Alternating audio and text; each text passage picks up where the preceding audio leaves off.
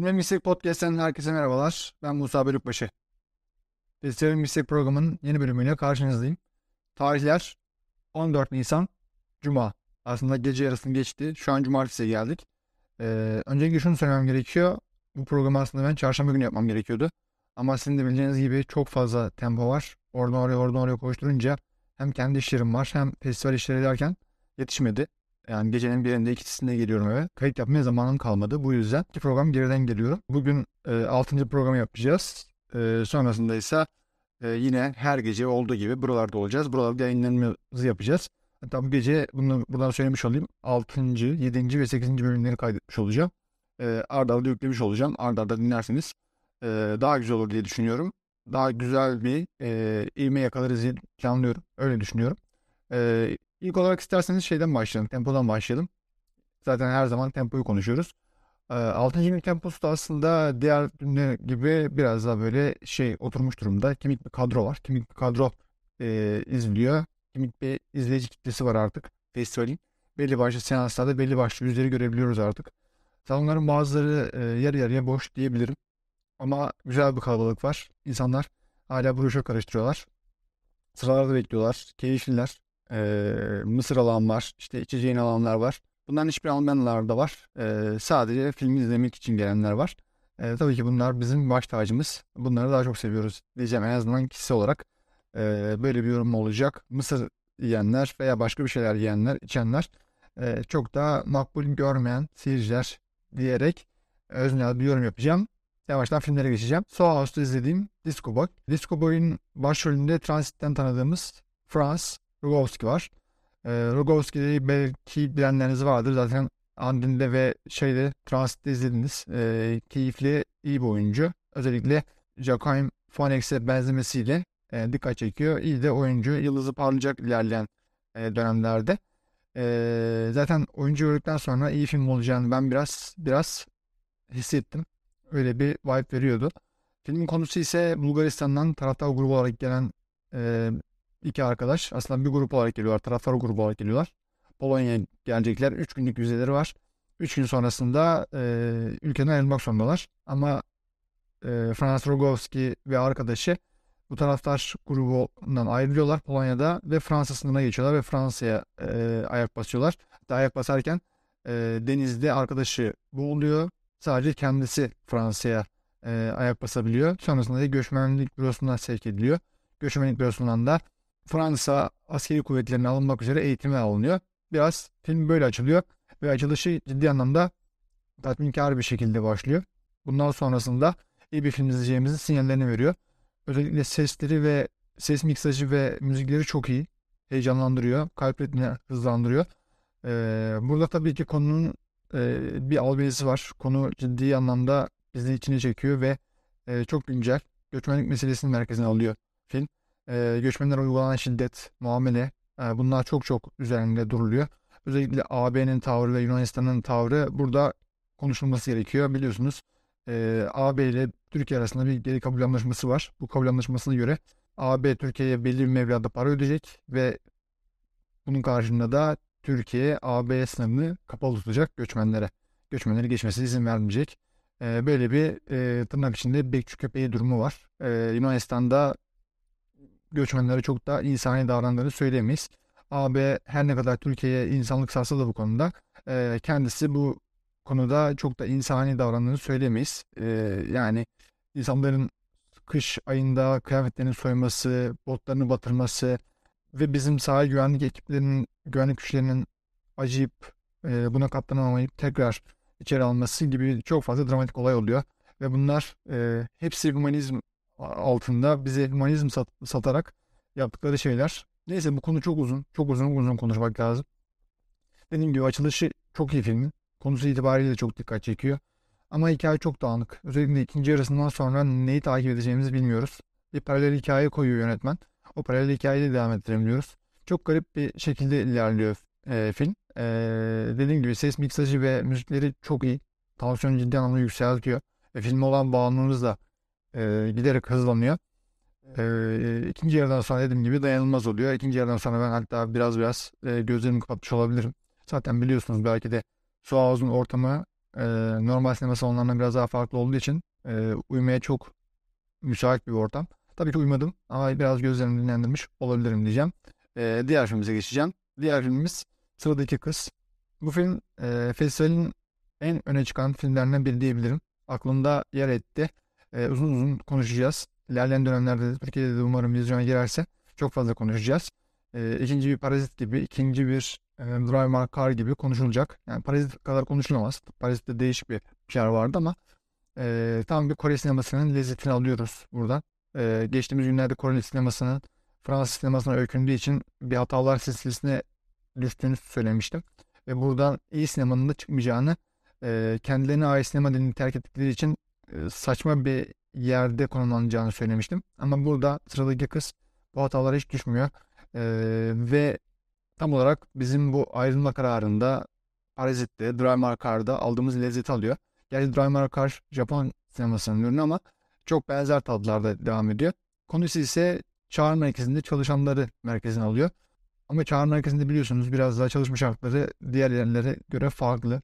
Ee, çok fazla değişik insanlarla karşılaşılabiliyor. Ee, üslup sertleşebiliyor. Ve burada müthiş bir mobbing mantığı işliyor. Tabiri caizse yarış atı gibi çalıştırılıyor insanlar. Ve asla işten çıkma durumu veya istifa etme durumu çok zor. Ee, bu mobbingler vasıtasıyla mobbingler yüzünden intihara giden olaylar, vakalar var. Zaten tam olarak film merkezinde bunu alıyor. Ee, bu çok çalışma konusunda biz hep Asya'da Çin konuşuruz. Çin'in çalışma şartları çok yoğundur. İşte dinlenmezler, sürekli çalışırlar. Ee, Çin ve Japonya'yı konuşuruz aslında. Kore'yi hiç konuşmayız.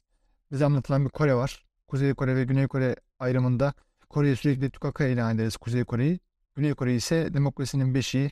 Ee, insanlar refah içinde yaşıyorlar. İşte az çalışıyorlar, tatile gitmiyorlar. Öyle bir şey değil. Bize anlatılan Kore'nin dışında başka bir Kore yansıtıyor bize sıradaki kız. Ee, ve vahşi kapitalizmin yüzünü net bir şekilde gösteriyor. Amerika'nın biliyorsunuz biraz uydusu gibi Kore Asya'daki hem Kuzey Kore'ye karşı hem Çin'e karşı bir uydu olarak uydu görevi görüyor. Onun için de kapitalizmin biraz Asya'daki kol olarak e, konuşlandırmış durumda Kore'yi ve kapitalizmin e, vahşiliğini net bir şekilde görebiliyoruz bu film vasıtasıyla. Çağrı merkezi aslında bir örneklem, bir e, metafor. E, sonrasında zaten bu örneklem bütün ülkeye, bütün çalışma sistemine yansımış durumda. E, yarış atı mantığı demiştim. Okullar da bu şekilde çalışıyor. E, Güney Kore'nin okulları daha çok sanatsal eğitime ağırlık veren ve çok fazla çalışmaya teşvik eden bir durumu var ama buradaki e, okullar tam olarak iş bulma ajansı gibi çalışıyor. Yani öğrenciler kesinlikle iş bulmalı, çok çalışmalı, faydalı bireyler olmalı. Yani o kadar büyük bir baskı var ki öğrenci lise yıllarından başlıyor bir baskı. Müthiş bir mobbing mantığı var. E, dayanılması gibi değil. Dediğim gibi e, bir bize anlatılan rüya gibi bir Kore'den Kore tasavvurunun yerine e, aslında gerçek Kore'nin nasıl bir şey olduğunu, rasyonel bir Kore'nin nasıl bir yer olduğunu bize net bir şekilde gösteriyor. E, burada da akıllara tabii ki şey geliyor. Kim Ki-duk'un A filmi geliyor. A filminde de biliyorsunuz bir Kuzey Koreli balıkçı Güney Kore'ye geliyor ve Güney Kore'de çok da Kore'de anlatıldığı gibi Kore'nin, Güney Kore'nin e, demokrasi beşiği veya refah içinde yaşadığı gibi bir olayla karşılaşmıyor. Orada da e, kargaşa, baskı, mobbing gırla gidiyor. E, böyle olunca tabii ki bize anlatılan hayali Rüya Kore mantığı, tırnak içinde Rüya Kore e, tasavvuru yerli bir oluyor, yerli eksen oluyor. Kore'nin aslında tam da bize anlatıldığı gibi bir yer olmadığını gösteriyor bize film. Onun için sıradaki çok önemli bir film. Çok içinde anlatımlar barındıran, metaforlar barındıran, alt metinleri sağlam olan bir film. 42. İstanbul Film Festivali'nde ben her zaman hatırlayabileceğim filmler arasında yer alıyor. Diğer filmimiz LCV. Lütfen cevap veriniz. Lütfen cevap veriniz aslında ismiyle bile bir antipati yaratıyor. İsmiyle bile e, sıkıntılı bir film olduğunu bize sinyalliyor. Yavaş yavaş yani kötü bir film izleyeceğimizin sinyalini veriyor ve gündür gündür skeci gibi bir isim var. Ben direkt ilk intibam böyle bir şey olmuştu. Konusu ise evlenmek üzere olan Semih ve Ceren Mert'in tuhaf sorularıyla evlilikleri sallantıya giriyor ve sonunda Semih'in Mert ile ilişkisinin olduğu, Ceren'in de başkasıyla ilişkisi olduğu ortaya çıkıyor. Böylesi sarmal bir hikayesi var. Herkesin birbirine yalan söylediği, kimsenin dürüst olmadığı bir hikaye gibi duruyor. Ama tek dürüst burada aslında Mert. Ee, biz seyirci olarak Mert'e biraz daha yakın davranıyoruz. Mert'i de Cem Yiğit Üzümoğlu oynuyor. Kendisi iyi bir oyuncu ama bence burada sırıtmış biraz. Olmuyor. E, Mert LGBT bireyin temsilcisi gibi burada konuşlanmış. Kendisi gay zaten. Aslında Semih de gay ama kendini bir seksüel olarak tanımlıyor biraz. Sanki en azından Ceren'le evlendiği için biraz daha bir seksüel gibi. Söylediği pek çok şey idealize şeyler aslında Mert'in.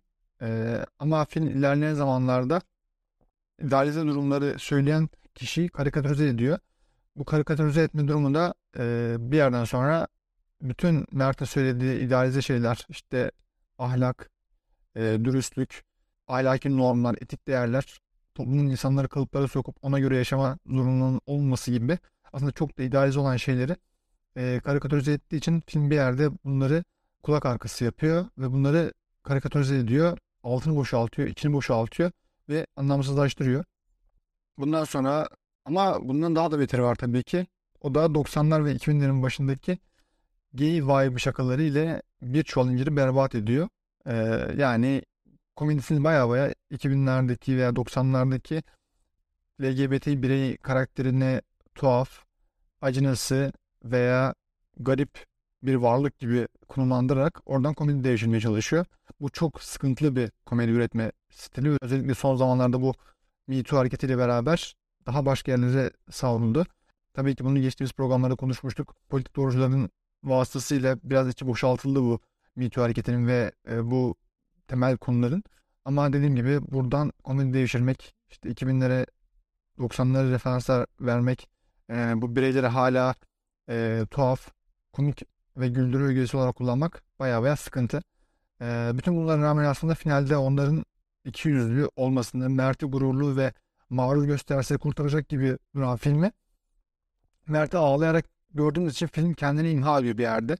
E, senarist ve yönetmen kervanı yolda dizmişler diye düşünüyorum. Öyle düşünmek istiyorum. E, aksi halde kervanı kendileri bozma uğratıyor. Kervanı bu şekilde darmadağın ediyorlar. Belki finalde Mert ağlayarak değil de bütün gururuyla, bütün mağruruyla kalsaydı onlar yalan dünyalarına, iki yüzlü dünyalarına devam etselerdi bu şekilde bir film başka bir şey izleyecektik ve başka bir yere anlatı kuracaktı. Ama bu şekilde Mert bütün söylediği etik değerler, ahlaki değerler yerlere eksen olmuş gibi ağlıyor ve mutsuz bir şekilde ayrılıyor filmden. Kapıyı da yüzünü kapatıyor. Film bir yerde e, senin söylediklerinin bir anlamı yok. Biz bir şekilde hayatımıza devam edeceğiz gibisinden e, devam ediyor. Çok sıkıntılı, çok sorunlu bir film. Salonda çok fazla insan bu filmden keyif almıştı. Özellikle e, LGBT birey arkadaşlar çok fazla sevdiklerini söylemişlerdi. Bence şu detayı kaçırıyor arkadaşlar. Buradaki yani kendilerini perdede gördükleri için, temsil edildiklerini gördükleri için sevmiş olabilirler. Ama buradaki biraz önce söylediğim pek çok şeyi kaçırmışlar. Yani LGBT birey arkadaşlar bu detayı kaçırdıkları için bence de belki de bu filmi çok sevdiler. Bütün bu sorunlarla bu filmin nasıl sevildi, nasıl bu kadar bağıra basıldı anlamak güç. Anlayamıyorum ben. Ee, yani 2023'teyiz. 21. yüzyılın ilk çeyreği bitiyor. Hala LGBT bireyleri bu şekilde konumlandırmak, bu şekilde temsil etmek e, inanılır gibi değil. Komik, acınası, trajikomik. Hepsi de olabilir yani. E, toplumsal cinsiyet eşitliği dersi verilmeli gerekiyor artık diye düşünüyorum ben. E, kimin neyin nasıl olduğunu bilmiyor. En bilinçli duran insan bile bir yerde e, yaptığı şakalarla, edindiği fikri tahayyüllerle bunu dışa vuruyor. Yani homofobikliğini veya homofobik olmasa bile olmasa bile bunun da e, altı tekrar tekrar çiziliyor filmde. Bayağı o homofobikliği de besliyor aslında. Dediğim gibi karikatürize ettiği için Mert karakterini. Homofobikliği bir yerde film destekliyor. Bir yerde ona cephe oluyor. Ona şey oluyor, sırt oluyor. Ona bir e, güç oluyor. Onun için baya baya sıkıntılı olduğunu söyleyeceğim ben. Buradan geçeceğim görev adamlarına. Görev adamları için Fransız Kültür Merkezi'ne gittim ve gece seansıydı, son seans. Bir Romanya yapımı film, görev adamları. Konusu ise hayatı çok da yolunda gitmeyen bir polis.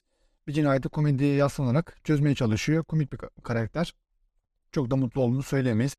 Yani bu filmin komedisi o kadar çiğ ki e, hiçbir şeyi ikna etmiyor seyirciye karşı. Hiçbir şekilde ikna etmiyor seyirciyi.